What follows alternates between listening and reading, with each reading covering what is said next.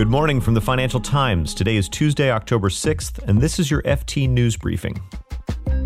As coronavirus continues to spread within Donald Trump's inner circle, U.S. voters still don't know how serious the president's condition has been. Plus, the IMF instructs rich countries to spend, but spend well on infrastructure. And a court case over trade secrets between two South Korean companies could affect the future of electric cars in the United States. I'm Brendan Greeley, in for Marc Filippino. Here's the news you need to start your day. Kieran Stacey is the FT's Washington correspondent. With the rest of the Bureau, he spent the weekend trying to figure out exactly how serious Donald Trump's case of COVID 19 has been. Now, as of Monday afternoon, the president plans to head home. But there's still a lot of details about his stay in a U.S. military hospital that we just don't know. Kieran, what happened this weekend? Well, let's start with what we know. The president was diagnosed with coronavirus at some point late, mid to late last week. Uh, we were told about it very late on Thursday night, early hours of Friday morning. We were initially told that his symptoms were mild, that he would be continuing to work from the White House residence. But within hours, suddenly he was being airlifted off to Walter Reed's Medical Center just outside Washington, D.C. He has then spent the weekend at Walter Reed. He has been given supplemental oxygen twice when his own oxygen saturation levels dropped. Uh, he has also been given a highly experimental cocktail of drugs, some of which have not been yet fully approved for use, two of which are really only supposed to be for patients with late stage coronavirus, which really doesn't tally with what we've been told of when the president first started suffering symptoms. Uh, and we don't think that the three of these drugs have been used together in such a short space of time by very many people at all, if anyone. However, he is now apparently on Monday feeling much better. He's had several days, his doctors say, without fever and without his oxygen levels having dipped over the last day or two. Uh, so they think that he can go and complete his course of drugs back at the White House, which is, of course, equipped with a highly sophisticated medical center and where he'll now be monitored for the next few days. The crucial point is going to come at the seven to 10 day mark, which is when occasionally the body's immune system overreacts to the virus and causes much more severe problems. Doctors are aware of the possibility of that being a very risky point, but they say that, look, they're there, they can monitor this, and they can rush him back to hospital at any point should he need. But Kieran, there's been a lot of back and forth uh, with the White House press corps and the president's physicians. It's basically turning everybody into an amateur physician. There's still some basic details that we don't know. For example, you said that his uh, oxygenation levels dropped twice. We still don't know how far down they dropped, right? That's right. We were told they didn't drop into the low 80s, but that was about it. We don't know what they did apart from that, apart from the fact that it was severe enough to warrant giving him oxygen, which is fairly serious by all accounts. We don't know where his temperature was at at any given point. We don't know exactly what symptoms he was suffering from. And crucially, we don't know when his last negative test was. Now, this is really important because it tells us when we think the disease became prevalent enough in his system that it started testing positive. And we don't know if he actually exposed other people to this virus apart from the people that we already have been told came into close contact with him. What do we know right now about whether anything has changed about how the campaign handles the virus uh, and about how the party handles the virus? I think that just as far as the president's own case of coronavirus goes, there was utter confusion in the early days about how they wanted to spin this. So you had his personal physician, Sean Conley, coming in front of the camera saying that the president had only suffered mild symptoms. Then Mark Meadows, his chief of staff, goes out to reporters less than an hour afterwards and has an off the record conversation during which he says actually things were much more serious than we first uh, admitted. Sean Conley then later comes out and admits, yes, okay, it was more serious than we thought, but he's on the road to recovery now. What is the message supposed to be here? Is it that the president is so strong that he never really suffered very badly, or that he's so strong that he suffered badly but he's fought it off? Either way, they're clearly going to now spin that the fact that he's recovered from this not only shows his strength, but also shows that he has a unique outlook and a unique perspective when it comes to fighting the disease. I think he himself has said he's now found out about coronavirus not just from books, but from suffering it himself. So that is going to be his line if he makes the next presidential debate. That will be his line on coronavirus. Joe Biden will come at him with evidence and statistics about how the virus has been managed or mismanaged in the US.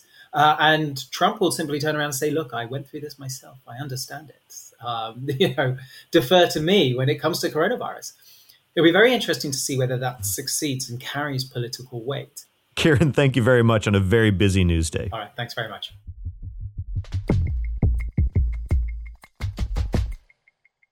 The International Monetary Fund is telling rich countries to worry less about public debt, borrow money at low interest rates, and start spending it on infrastructure. And they should do it right now, starting with just basic maintenance, then moving on to expanding internet access, and then making it possible to shift their economies away from carbon. This is a departure for the fund. Historically, it's urged countries to move toward a balanced budget. Paolo Mauro, he's the deputy director of fiscal affairs for the IMF, told the FT that you get a bigger bang for your buck right now because during a contraction, investment from private firms is low. The fund estimates that an increase in public investment now of 1% of GDP would mean an increase in growth of more than 2% of GDP in two years, but countries can't just spend their money on anything. As Mr. Mauro put it, the fund isn't just talking about digging holes. In other words, the quality of the spend will matter. Expect to hear more about how to pay for infrastructure next week when the annual meetings of the International Monetary Fund kick off.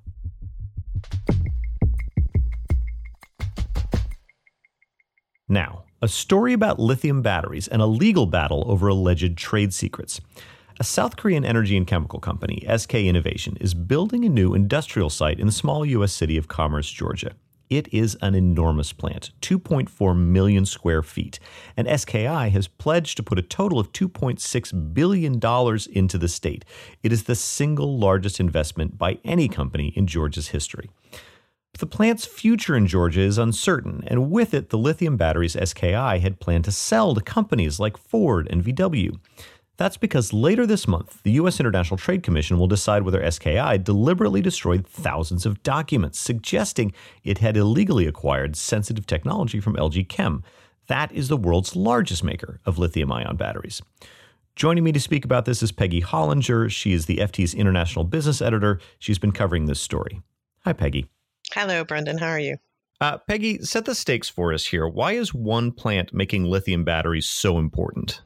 Well, for a start, as you've already said, it's a huge investment for Georgia, but more importantly, it's strategically a huge and important investment for U.S. ambitions in the electric vehicle market. This plant was due to come online later in 2022 with 22 gigawatt hours of capacity, which is phenomenal when compared to SKI's own estimates of current domestic production at just 43 gigawatt hours equivalent.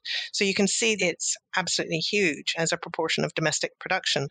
But also, the expectations for the electric vehicle market are of significant growth over the next few years. Deloitte estimates that there will be 21 million vehicles sold by 2030 globally, and that's up from just 2 million in 2018. So you can see there's vast growth, but the problem has been there's been a shortage of batteries. So this investment in Georgia really has a huge importance for US policy and strategy in the automotive industry. What exactly is LG Chem alleging took place? LG Chem is alleging that many of its trade secrets were brought by those interviewees to SKI that they were encouraged to bring confidential information in presentations to SKI. And it's also alleging that SKI then deliberately deleted thousands of documents showing evidence that it had gathered this confidential information, despite having been warned that LG Chem was considering legal action. Now, in South Korea, there is no obligation to keep the documents until the lawsuit is launched. But in the United States, the law says as soon as there's a reasonable expectation of litigation, all those documents must be kept. SKI denies any wrongdoing, saying it had no obligation to keep the documents and that it wasn't officially informed of legal action until later, and then it did stop the deletion of documents.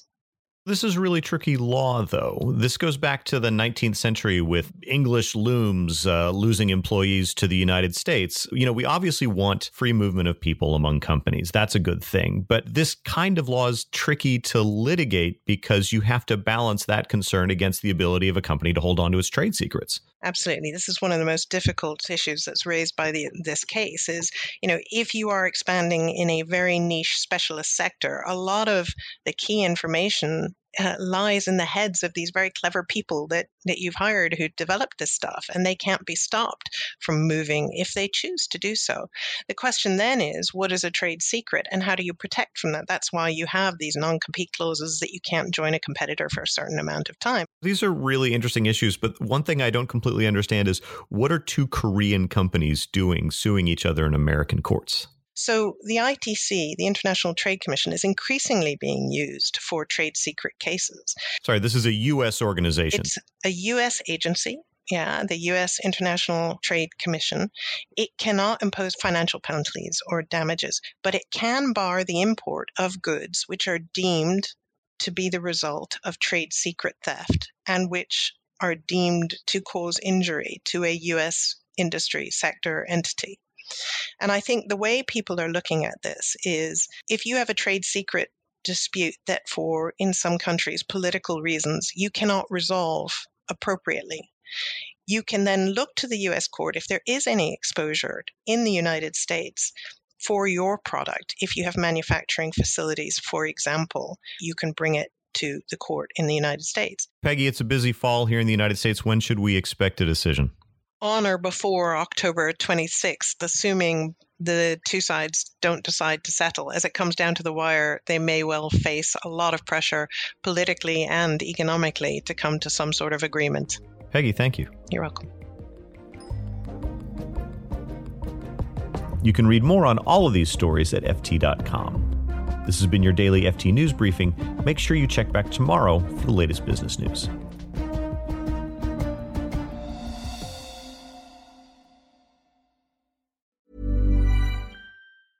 Hi, this is Matt and Sean from Two Black Guys with Good Credit. If you own or operate a business, whether it's a local operation or a global corporation, partnering with Bank of America could be your smartest move. By teaming with Bank of America, you'll enjoy exclusive digital tools, award winning insights, and business solutions so powerful you'll make every move matter. Position your business to capitalize on opportunity in a moment's notice. Visit bankofamerica.com slash banking for business to learn more. What would you like the power to do? Bank of America, N.A., copyright 2024. Even on a budget, quality is non-negotiable. That's why Quince is the place to score high-end essentials at 50 to 80% less than similar brands. Get your hands on buttery soft cashmere sweaters from just 60 bucks, Italian leather jackets, and so much more. And the best part about Quince, they exclusively partner with factories committed to safe, ethical and responsible manufacturing. Elevate your style without the elevated price tag with Quince. Go to quince.com/upgrade for free shipping and 365-day returns.